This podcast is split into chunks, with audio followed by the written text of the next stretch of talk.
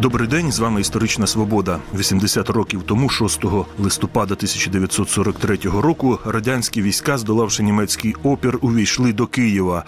Битва за Київ була одним з визначальних епізодів значно більшої події битви за Дніпро, яка тривала із кінця літа до кінця грудня 1943 року, і в українську історію вписана як одна з наймасштабніших і, очевидно, як найкривавіша, оскільки радянські війська, форсуючи Дніпро, зазнали просто колосальних втрат. Ну але таки здолали ворожий опір. Більше про ті події будемо говорити з істориком, дослідницею Другої світової війни Аліною Пониполяк Вітаю. Доброго дня. Нагадаю, перед історією тих подій, про які ми будемо говорити, в липні 43-го року німецький наступ на Курській дузі зазнав невдачі. Після того радянські війська в свою чергу потужно атакували німців.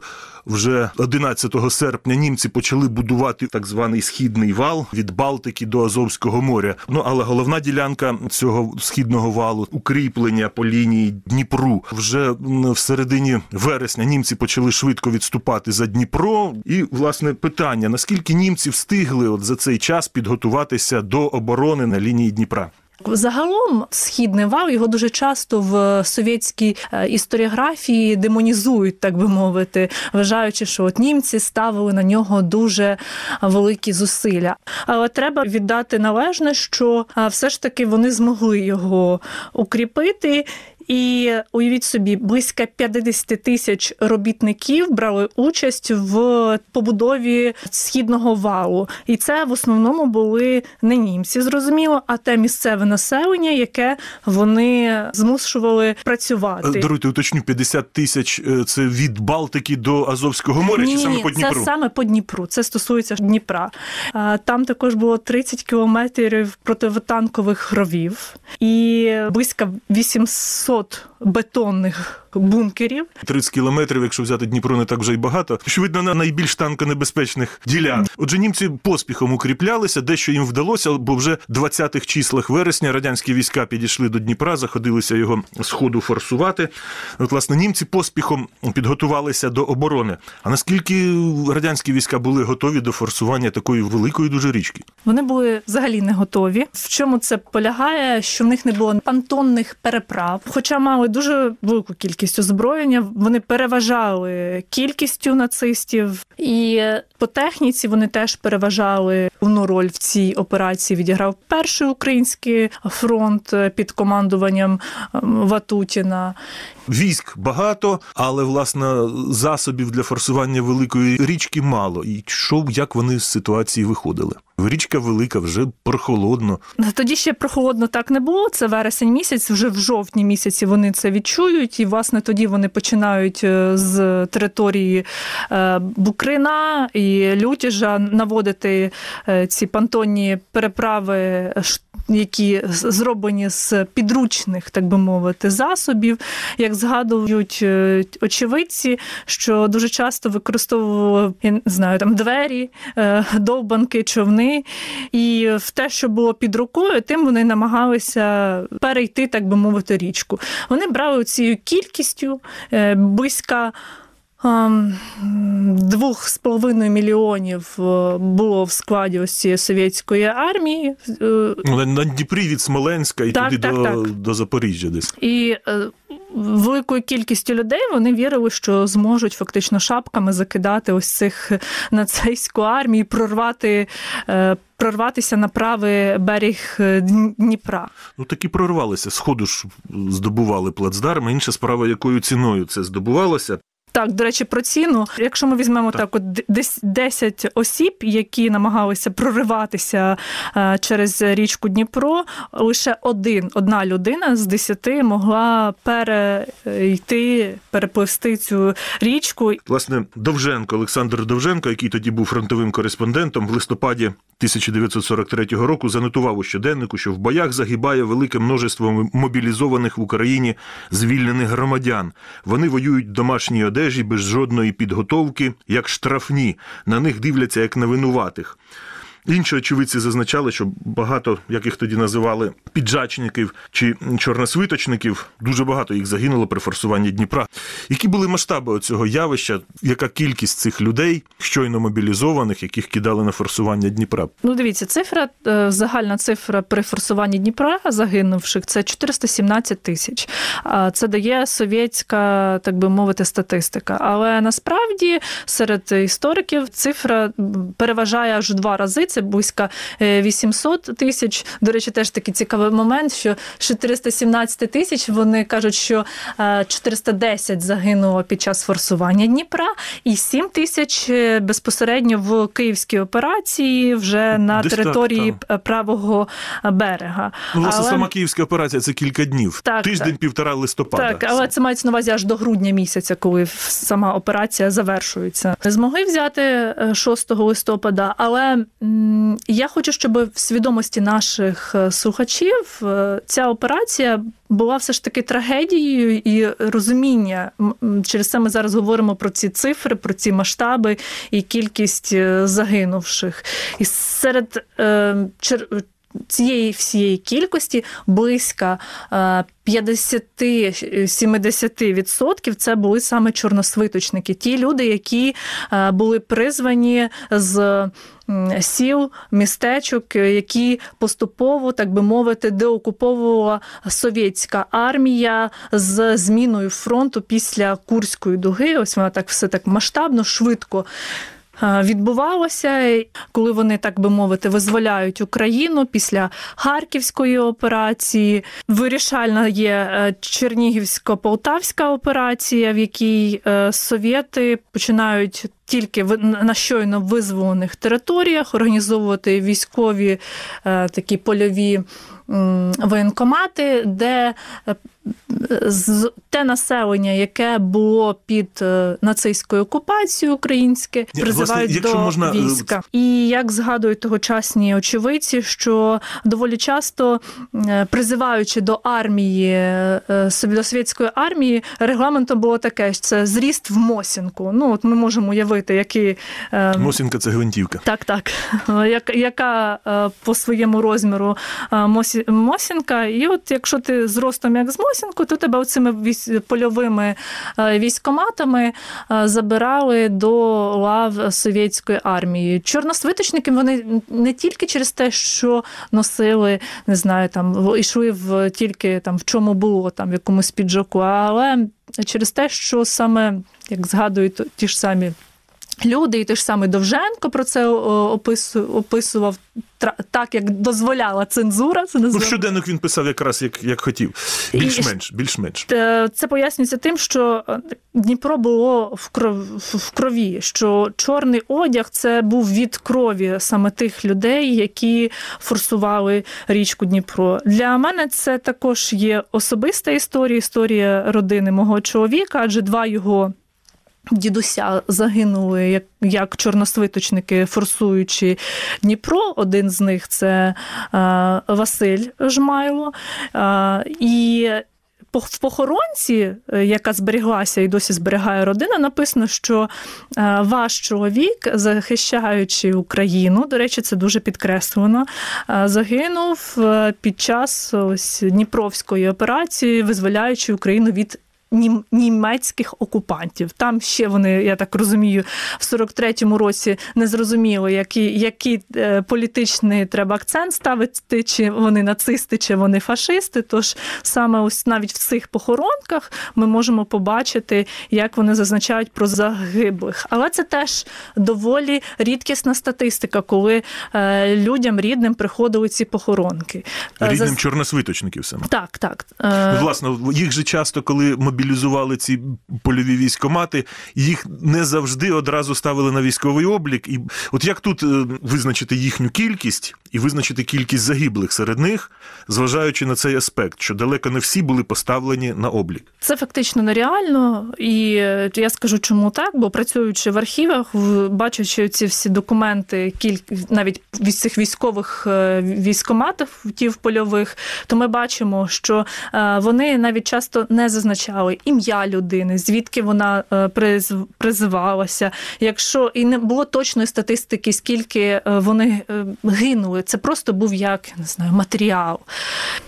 Якщо ми подивимося на ту ж саму політику Жукова в цій операції, то він зазначав про те, що як згадують на нараді, його ж оточуючи маршал Рокасовський казав, що малими зусиллями ми можемо визволити Київ до, до тої дати, в яку замовив головнокомандувач. Це я нагадую 7 листопада 1943 року. Все це робилось до дати Великої революції. І Жуков зазначив, що е, нам не важливо рахувати зараз, вести облік, скільки загинуло пардон, хохлів.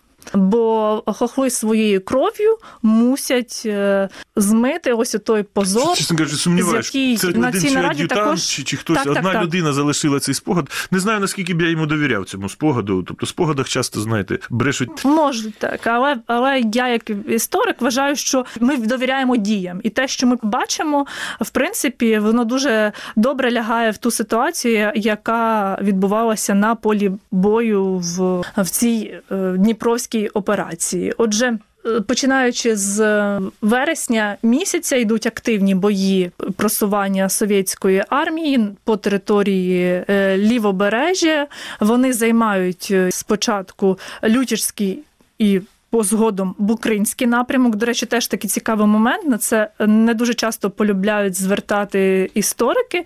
е, Що чому саме з Лютіського плацд- плацдарму, це фактично північ, та не відбувається одразу ось ця операція, та ж сама танкова операція. Все це пов'язано з тим, що якщо ми подивимося на місцевість, то вона доволі піщана, то танкам дуже складно було долати е, саме ось ці берег. Піщаний про це мало хто згадує з істориків, чому прийшлося саме ставити е, ставку на Букринський плацдарм. Той, що південніше. Так. Отже, кількість цих новомобілізованих, нововідмобілізованих підрахувати фактично неможливо. Тому офіційні втрати 417 тисяч, їх треба збільшувати. Збільшувати в два рази. Чому саме в Чому два? саме в- Якщо не можна підрахувати, то чому саме в два? Чому саме в два? Тому що е, совєтська пропаганда намагалася якомога менше подати кількість загиблих. Все це е, зрозуміло, тому що якщо навіть ми візьмемо в кількість загиблих німців, ну це теж загальна статистика, це 283 тисячі.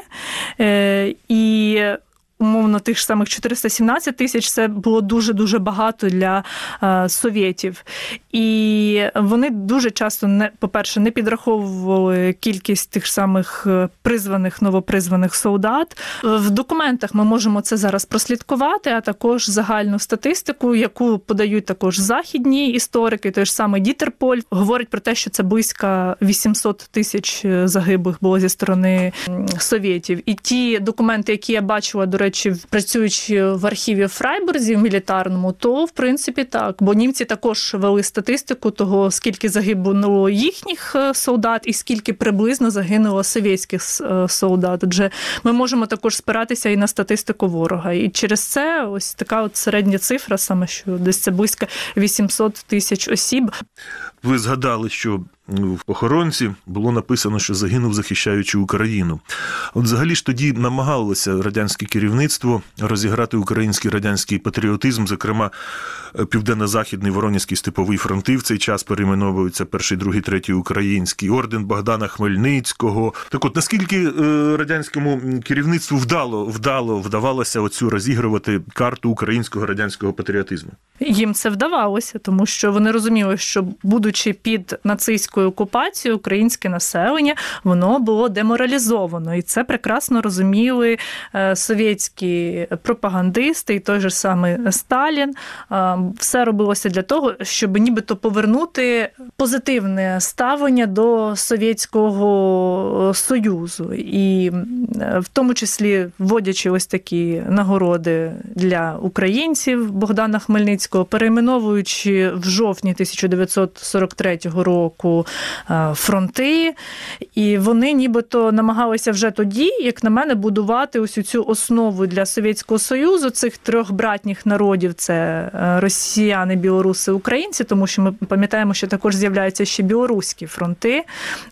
І це теж пояснюється знову таки тим, що Білорусь, як і Україна, була довгий тривалий період під е, окупацією німців. Після окупації, коли, вибачте, як холодний душ одразу вривається совєтська армія, всі е, ставилися до- доволі обережно, бо всі пам'ятали якраз репресії е, 30-х років.